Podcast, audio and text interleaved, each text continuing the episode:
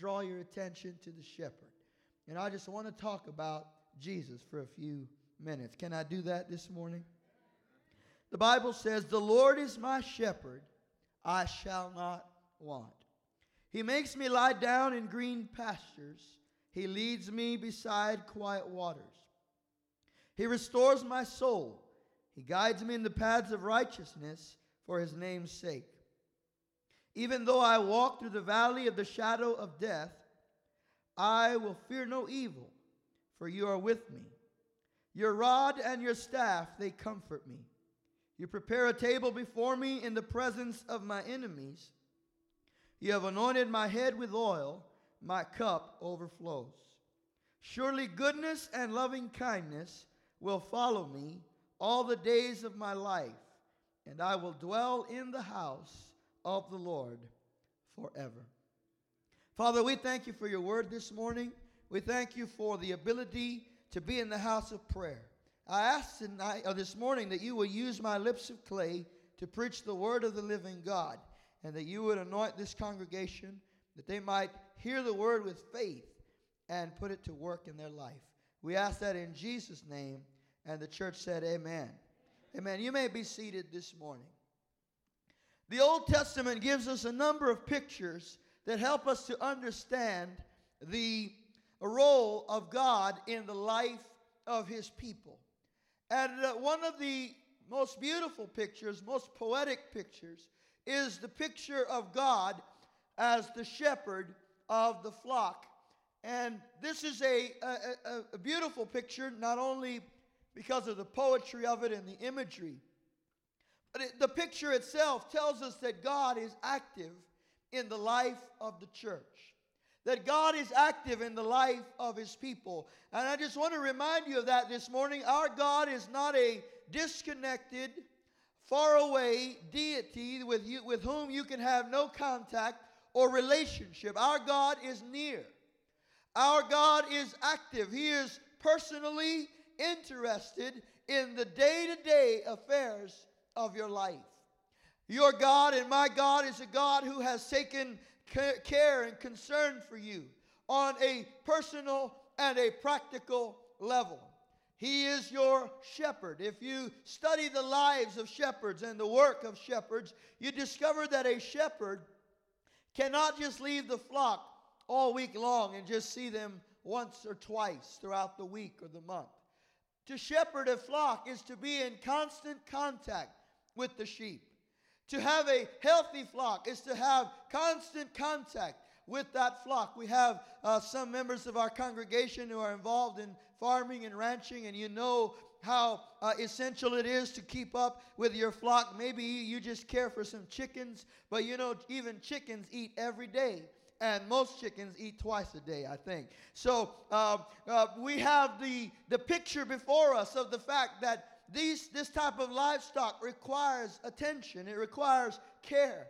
And God is telling us through that that He's given us attention and He's given us His care. And David, of course, was a shepherd. David grew up uh, pasturing the flock of his father Jesse, and so he very well understood the role of a shepherd. And so when he decides to write about God, when he decides to put into words his, his mental picture of how he sees the Lord. He gives us these words that have uh, transcended generations in time, and these words that we have quoted at probably every Christian funeral for the last uh, three or four hundred years. But he gives us these words that have comforted us in times of affliction and times of distress, and words which I think this morning are going to help us to understand and draw nearer to the person of Christ and to the shepherd that, that is uh, superintending over your life. When David chooses to write about God, he begins to say, The Lord is my shepherd.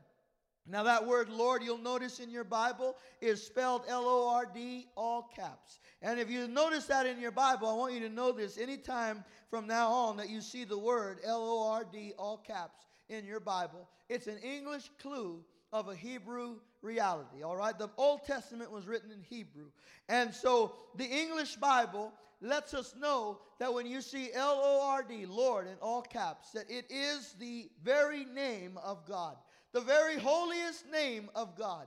God has many names that the Bible introduces him by, but the holiest of those names is the name Yahweh. And, and so when you see the word Lord in your Bible, I want you to just know that the Bible is saying Yahweh is my shepherd. Yahweh is my light and my salvation. And you realize that David is saying, Yahweh, this God whose name means to be. God has no beginning, He has no end. He is the self existent one. Someone asked me, Pastor Isaac, who made God? Nobody made God. God has always been. Before there was a world, before there was an earth, before there was even a, a solar system, before man, there was, a, there was God. When, when you think about God, you must think about a person, a personality who has existed for all eternity and will exist for all eternity more. It is really almost too much for human comprehension. It is really almost too much for our mind to wrap itself around this thought of an eternal God. Some people like to have a God that they can fully explain. Uh, some people have a God that they have carved into a block of wood or, or from a piece of stone. But our God can't be described by one simple attribute or another. He is so immense in his power and so immense in his glory that the Bible says the heavens declare the glory of God and the firmament declares his expanse. He is so immense that time itself exists within him. God has no past or present or future. God exists outside of time. He created time itself. And so God can look at your past, your present, and your future and not panic at all because he knows the end from the beginning. Come on, somebody. I'm talking about the God who you and I serve, the God who doesn't panic when we panic. He doesn't get nervous when you and I get nervous. He is sovereign, He's in control. And Yahweh is His name. And the Bible says, Yahweh is my shepherd. Notice how David makes this so intimate, so personal. He says, Yahweh is mine. I have a personal, intimate connection to Him. You realize that David is using a term to, to express an intimacy of, of communion and connection with God. And he says, He's my God. You know, when you read the book of Genesis, you, you read that Jacob had an encounter with the Lord, and Jacob, up until this point, was really not really walking with God. And the Bible said the Lord came to him and said to him, I am the Lord, the God of Abraham and the God of Isaac. And it wasn't until that moment that Jacob made God his God. And now Jacob could say, I, I am, he is the God of Abraham, Isaac, and Jacob. Jacob took a, a personal connection now to God. And that's what God wants for you this morning. He wants you to be able to say, Yahweh is my God. Yahweh is my shepherd. I have a personal relationship with him. He is mine. Is there anybody in here that can say, God is my God? You see, until you can say that, you're just living on the periphery, on the outer edges of what God wants for you and Him to have together. He says, Yahweh is my shepherd. He uses this term to describe the fact that God is like a shepherd. David, I mentioned, was a shepherd. And so David is no doubt having a connection with his own job description and he's seeing how God fits the, the profile of a shepherd. And I imagine that David has in his mind how sometimes when, when uh, he was out pasturing his father's flock, that a, a lion or a bear would come and snatch away a sheep. And and David tells us when he's talking to Saul, he says, uh, when, when a lion or a bear attacked my sheep, I, I went after the lion, I went after the bear. He's telling us, uh, I couldn't just bear to let uh, the, the beast take my lamb. I couldn't bear to just watch him be devoured by this lion. You see in that the conduct and passion of the shepherd, that the shepherd is willing to risk his life for a lamb. You know, when I when I see a lion, I think I will run. If I see a bear, I'll, I'll be I'll be out of there as quickly as I possibly can. But David didn't run from the lion. He ran toward the lion.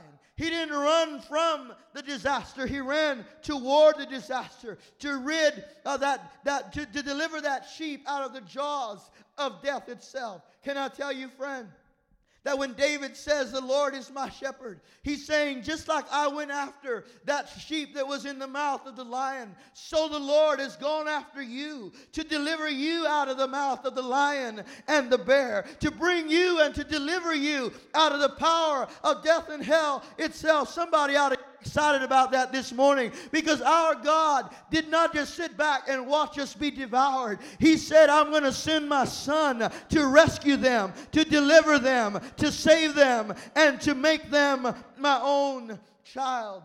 He is then able to say in another psalm, David says, Had it not been for the Lord who was on my side, my enemies would have risen up against me and they would have swallowed me up whole. But God was on my side. Is there anybody in here that has a testimony that can say, If it had not been for the Lord who was on my side, I would have died a drug addict. I would have died in brokenness and fear. I would have died addicted to some power of darkness. But the Lord was on my side. The Lord was there there and he delivered me from being swallowed up by the power of that beast. Is there anybody this morning that can say, The Lord is my shepherd? Now, David starts to unpack this a little bit, and in the first three verses, he gives us five of the names of God.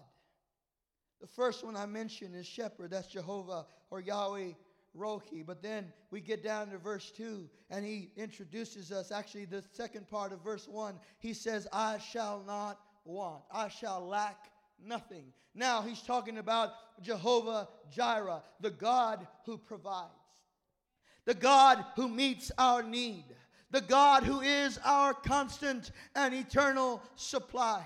You know, I believe we often think of God with too much of a limited uh, con- uh, uh, perspective. We think God is limited in his resources or that God is limited in what he can do. But, friends, he is the all sufficient one. He is the God who is able to meet your need in the place of utter impossibility. And he says, If you walk with me, you will want for nothing. If you walk with me, you will not want for peace because I will be your peace. You will not want for joy because I will be your joy. You will not lack provision because because I will be your provision. You will not lack health because I will be your healer. You will not lack freedom because I will be your deliverer. You will not lack power because I will be your strength. Come on, somebody. He is your all sufficient God. He's the one who says, If you walk with me, you will lack for nothing. You know, there's nobody you can say that about except God. If you try to get your all sufficiency out of your husband, you're going to wear him out.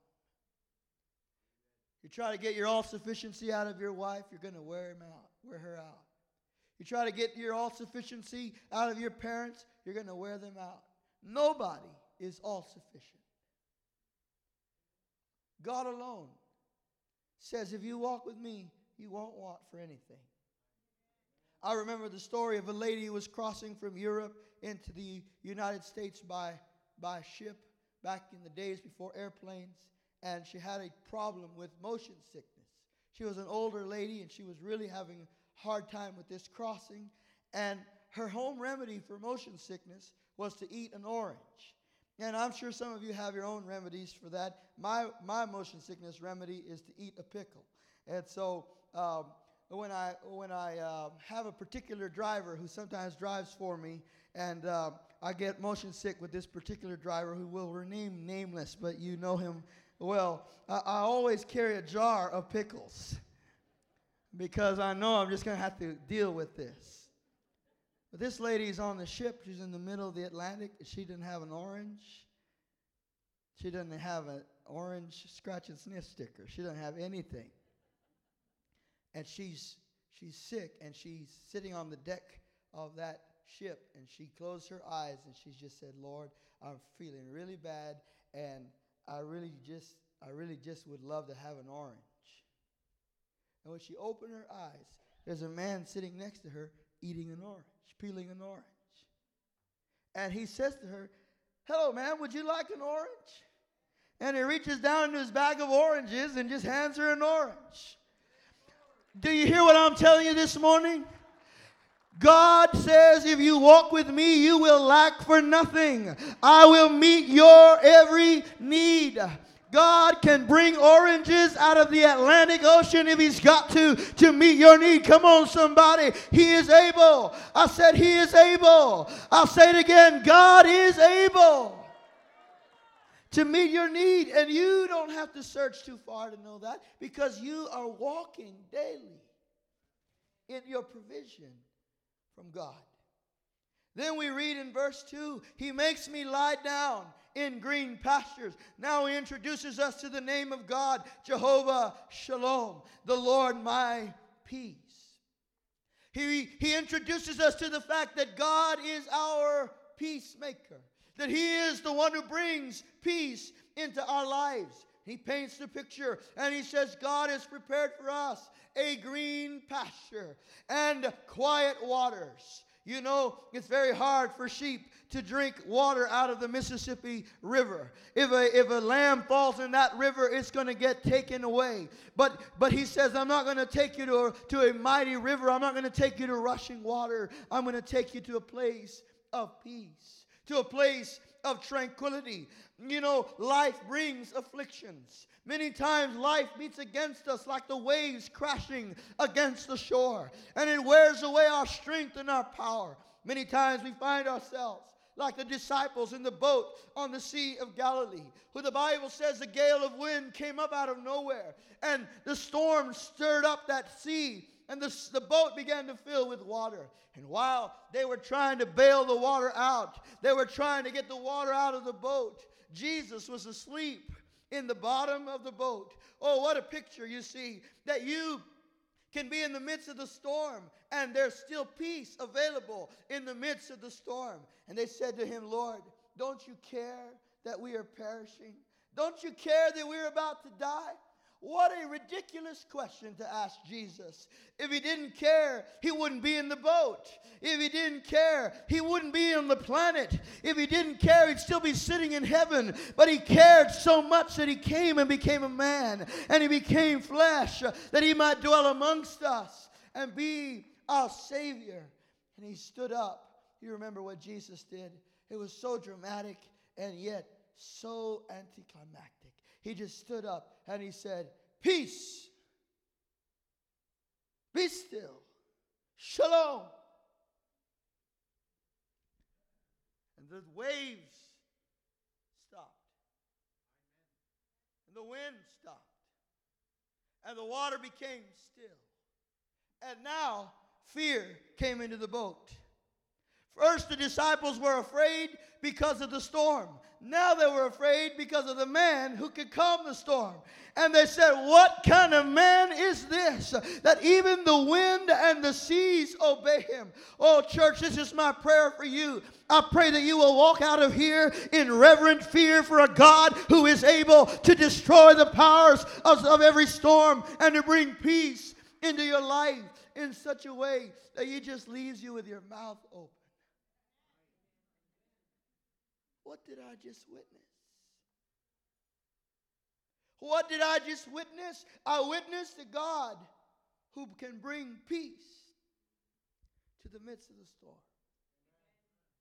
And then David says in verse 3, He restores my soul. Now he introduces us to the name of God, which is Yahweh Rapha, the Lord my healer.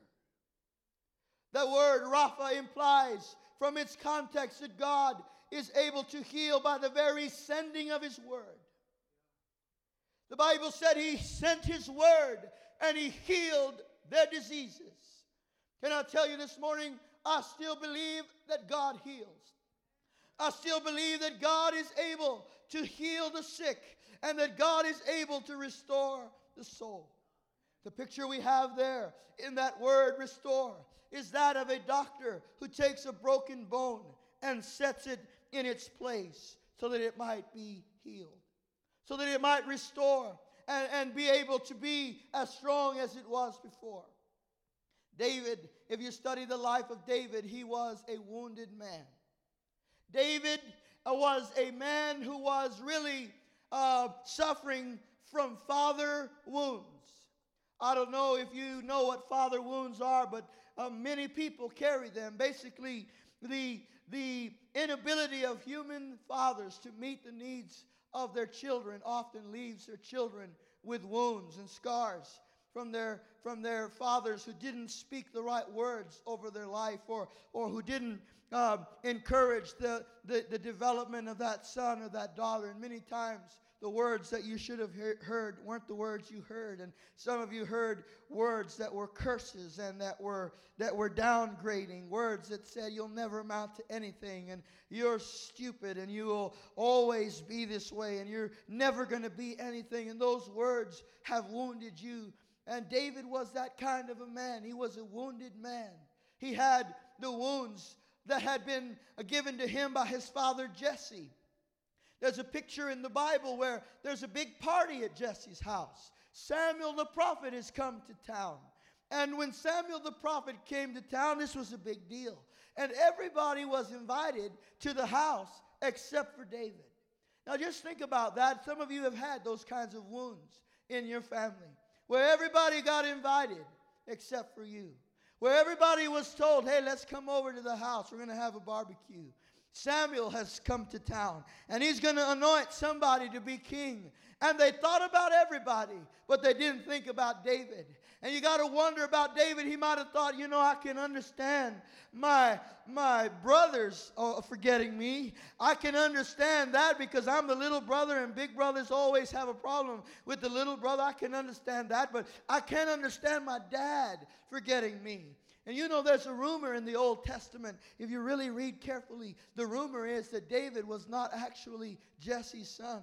And David writes about it in the psalm, and he says, In sin did my mother conceive me. We know that isn't true because Jesus is of the line and lineage of the tribe of Judah and of the line and lineage of David uh, through Jesse. But that rumor was over his family, it was over his life.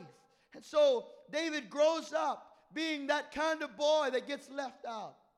Then you see him go a little further, and now he comes under the leadership of King Saul. And Saul was now like a father figure to David. And the Bible said that they went out and came in together. And David would play music for Saul so that he could calm his demons down. And, and David had that kind of relationship with Saul that, that a man uh, would have with his mentor. But then one day jealousy came over Saul and he, he tried to pin David to a wall with a spear. I'll tell you what, if you try to pin somebody to a wall with a spear, that tends to hurt a little bit.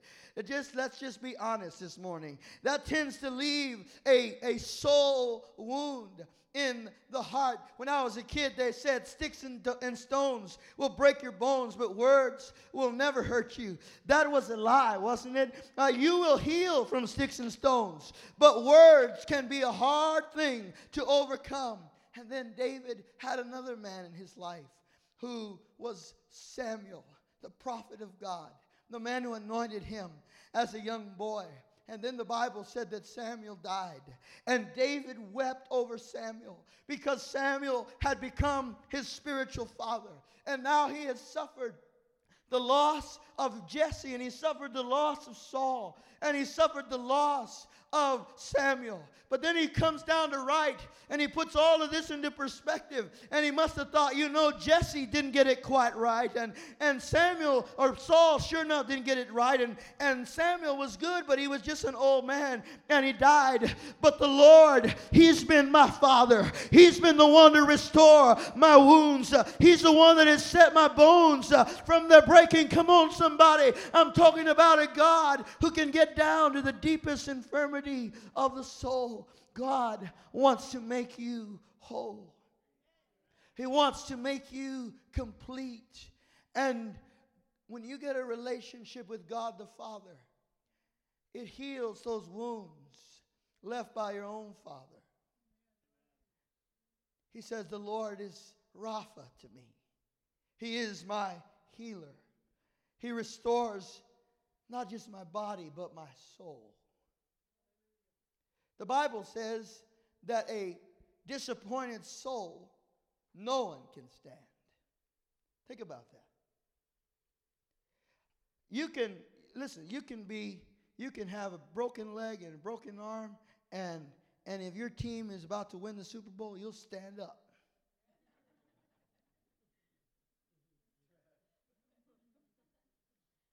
But when your soul is broken,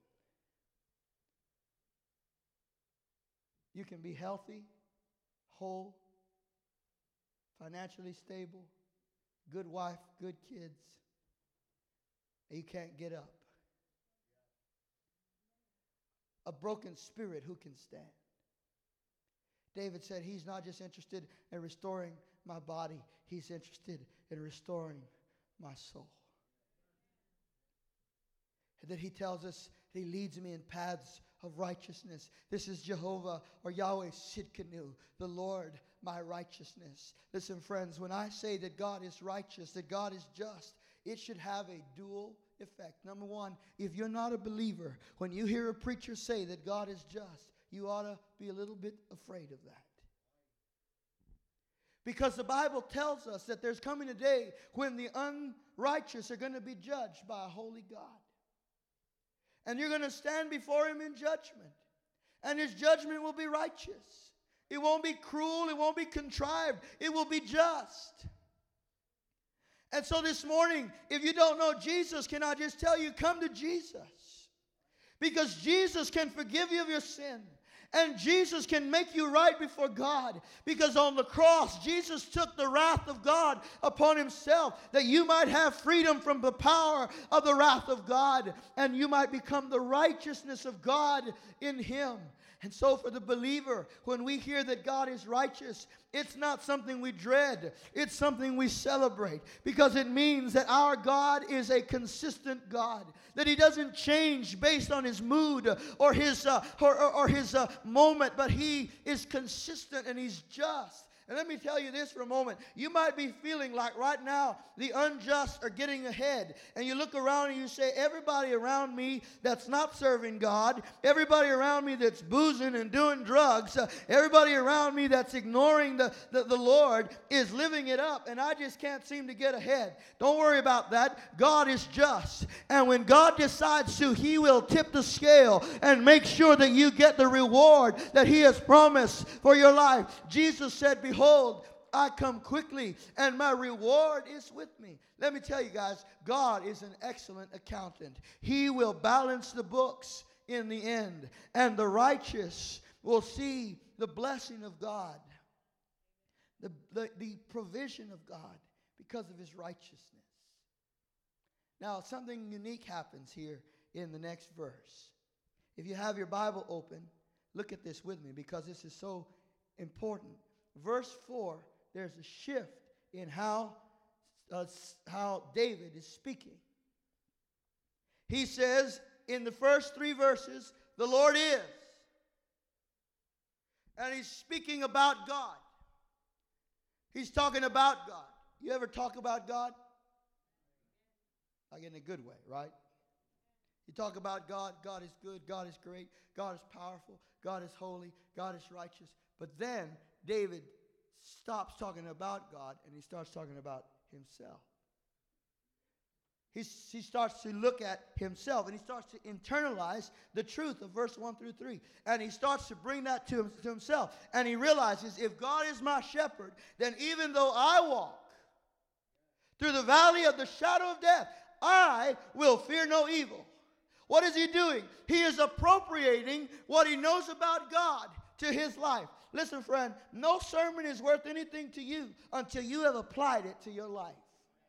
Until you have appropriated the truths and the promises being preached uh, into your own heart. And David has done that. And you realize that he turns the phrasing around. He now says, Even though I walk through the valley of the shadow of death, I will fear no evil. For the Lord, He is with me, and His rod and His staff, they comfort me. And He anoints my head with oil, and my cup overflows. He starts to tell us about what God is doing in his life. Is there anybody here this morning that has a testimony that can say, I know that God is on my side? I know that God has been good to me. And you know, those testimonies are not just for good memories. Those testimonies also that you can look at your future and say and talk like this I've got to go to the doctor in the morning but I'm not going to be afraid because the Lord is with me.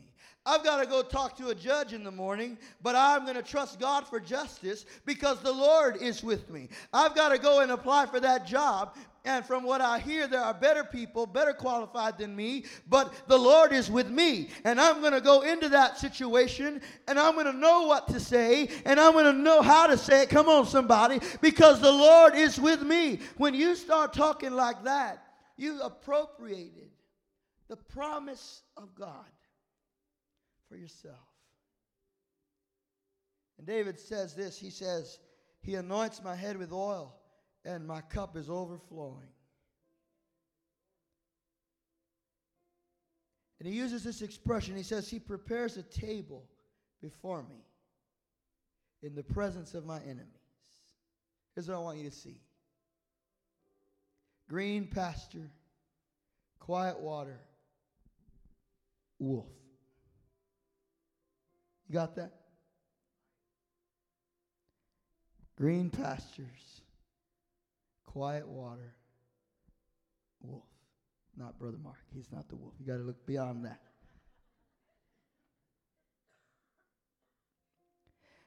And here's what the, here's what the Lamb is saying, because now the Lamb is talking. He said, Because the Lord is my shepherd,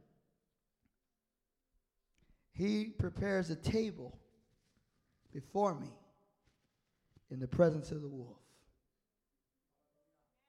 I can see the wolf, I can hear the wolf, but I'm not going to fear the wolf.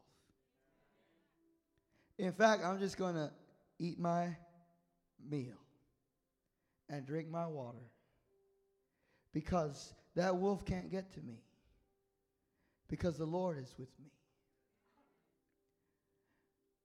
God says to you today, I'm going to set a table before you in the presence of your enemies. You know, when I was about 15 or 16 years old, there was a, a ruckus in our church, and some people split off and made a, a big deal about some things. And what you don't realize is that when, when you heard a pastor pastors generally are mature. And so you heard a pastor, they're going to forgive you, they're going to love you, they're going to restore you. They don't hold grudges. Good pastors don't. But that doesn't mean that their family wasn't hurt too. And that what somebody did to the pastor didn't actually affect somebody else. In fact, most of the time, it hurts the people who hurt you more than you itself, yourself. And so this thing had happened, and we were we were all hurt. My dad went about his business, about his life, but those wounds were still there. And I went to a youth camp, and when I was at the youth camp, the people who had caused all this problem, they had since moved on to another church to cause problems over there, and uh, they they looked at and they saw me and they said, Isaac, we'd like to take you to dinner. I said, I'm 15, I don't have any money. Let's go to dinner. And while I was sitting there at dinner, drinking a Dr. Pepper that they paid for, the Lord brought this to my heart. I'll prepare a table before you in the presence of your enemies. I'll take care of you. I'll take the dread and the fear of the wolf out, and I'll let you enjoy the blessing that I have for your life. Now, I want you to notice that David concludes by saying, Surely goodness and mercy shall follow me all the days of my life, and I will dwell in the house of the Lord forever. I don't know if you realize this or not, but this morning when you came to church, you were being followed. Some of you got the heebie jeebies right there. What do you mean I was being followed? In fact, tomorrow morning when you go to work, you're going to be followed too. And when you do go to that doctor's appointment, you're being followed there. Because he said, Surely goodness and mercy will follow you all the days of your life. God says, I have sinned, I have sent the double blessing to chase you around. Goodness and mercy. Goodness and mercy.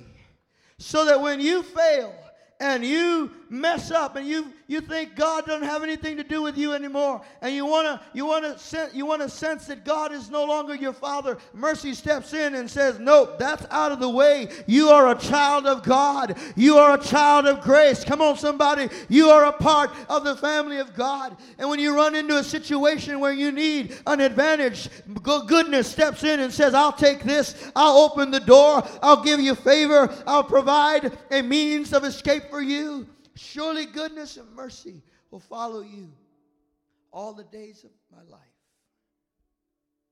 And I will dwell in the house of the Lord forever. I want to close by just saying this. Nobody can be your everything. Jesus alone can be your everything. Some of you have had a lot of pastors. You're, you've been in faith a long time. Some of you were under the ministry of Pastor Ramos. Anybody remember Pastor Ramos? Come on, Pastor Ramos, people, say amen. That was a man of God. I got to be his roommate on a trip to Israel once. What a privilege. I had no idea, he had no idea we'd be standing in the same spot someday. He was gentle and kind. And I don't know if he was that way his whole life, but the part of the life that I saw, he was already older. That was who he was. He was a shepherd. And then he passed away, and God raised up Pastor de la Garza. And that was a man with vision and fire for God, and he wanted to see all of Beeville saved. And how many of you got to be under Pastor de la Garza? And then the Lord called him home.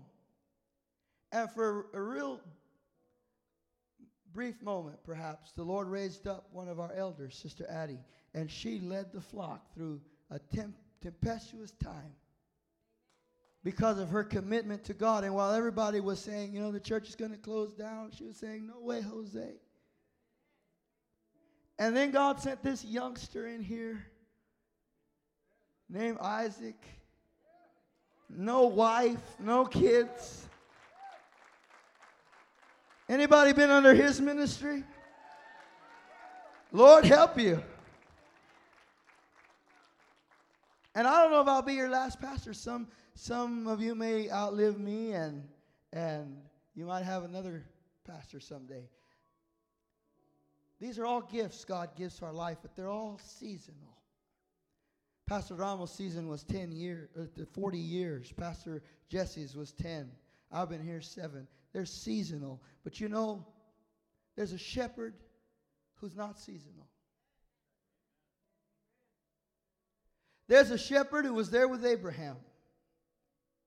And Abraham died, and the shepherd kept living. He was there with Isaac, and Isaac died, and the shepherd kept living.